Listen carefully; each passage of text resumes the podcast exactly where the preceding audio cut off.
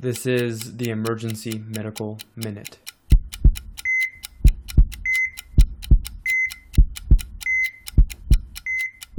I'm going to talk about a case uh, I saw about a month ago.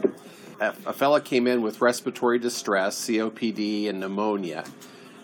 But that's not important because what was important, this guy came in, he was absolutely gray. Gray as, as your bland countertop. Uh, and all over. He was gray on his face, he was gray on his arms, he was gray on his fingernails, he was gray in the sclera of his eyes. And initially, you see this guy come in in gray and reported by EMS as being all gray. You think he's real hypoxic, and he's like 88% on a couple liters. Not terrible, but certainly doesn't account for, for this really abnormal discoloration. So we did some investigation, and it turns out that he has a really chronic condition. Anyone want to, if you take a look at these pictures, these are examples from the internet of some of the similar symptoms, but truly uh, in, entirely gray, including sclera and nail beds. Anybody have a thought of that? Okay, so he's hyperpigmentation from? I forget what it was. A antibiotic. It's a medication. It's an antibiotic. Uh, we don't. Uh, so it's in a class of drugs we don't typically give kids because it stains teeth and growing bones. What class? Tetracycline? Yes, a tetracycline class. This guy was on minocycline.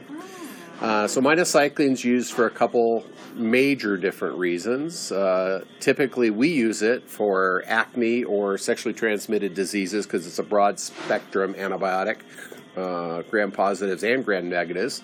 Um, but it's also used in different other conditions. Uh, interestingly, it has some neuroprotective effects, so it's being used. There's some good literature to support uh, things like uh, Huntington's chorea and um, amyotrophic lateral sclerosis or Lou Gehrig's disease, or uh, some sp- spinal cord injuries, uh, dementia, Alzheimer's, uh, but also used in different types of uh, autoimmune disorders, things like scleroderma and rheumatoid arthritis. So this guy was uh, being used for rheumatoid arthritis.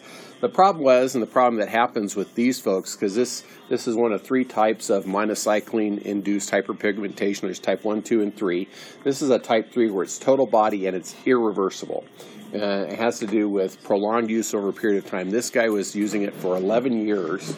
Uh, and his physician either knew about it or didn't monitor it. But uh, as the hyperpigmentation develops, it's irreversible.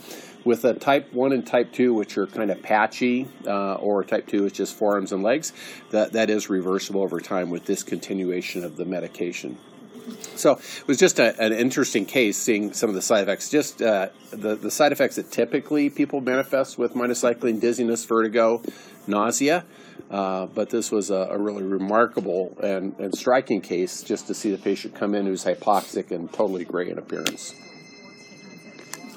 So, drugs are not benign.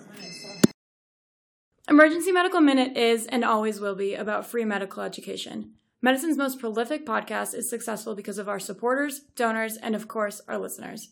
Please like us on Facebook and follow us on Twitter. And if you support spreading free medical education, Please donate at our website, emergencymedicalminute.com. As always, keep listening.